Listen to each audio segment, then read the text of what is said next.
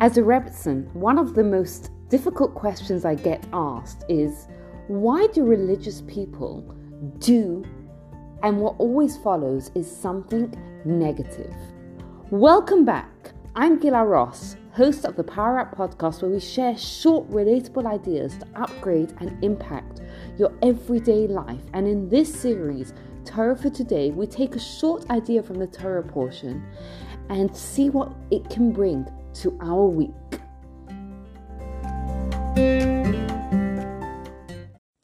As a Rebbetzin, I get asked a lot of questions. One of the more difficult questions that I get asked from time to time is someone will come to me and say, I saw a religious person do something, and they'll say that the religious person did something that was wrong or was not acceptable according to the standard that they hold a religious person to, and they ask me why. How could it be that someone who follows the Torah's guidelines, the Torah, which is our moral compass, could fall short in their behavior? In Moses' final song to the Jewish people, he shares an idea that helps us understand this. He says that the Torah will drip like rain, and Rashi explains that just like rain gives life to the plants, Torah gives, gives life to the world.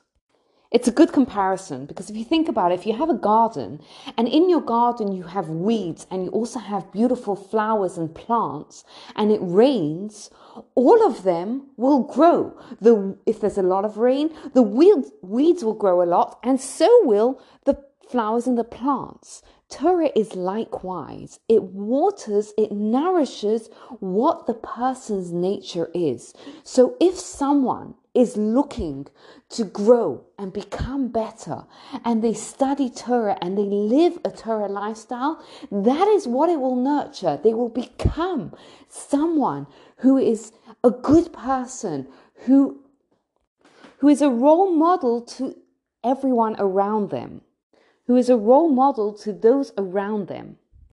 Unfortunately, the opposite is true as well. If somebody does not work on themselves and studies Torah or lives a Torah lifestyle by rote, then they are not going to allow the Torah to influence them and make them better, and it's just going to nourish their negative nature. A person has to take what they learn, has to study Torah with the eye of becoming better. We have to adjust our behavior according to what the Torah wants from us. And if we look into Torah, into the Torah's laws, there's so many laws about how we treat other people, how we perfect our own character. And that really is how a person becomes a better person is when they study Torah and they use it to impact themselves and to influence themselves and be, to become better through it. And a person who does that, who allows the Torah that they study and the mitzvahs that they do to impact and make them better, what do they look like? I once had the privilege of meeting Rav Shmuel Kamenetsky, who is a great rabbi who lives in America.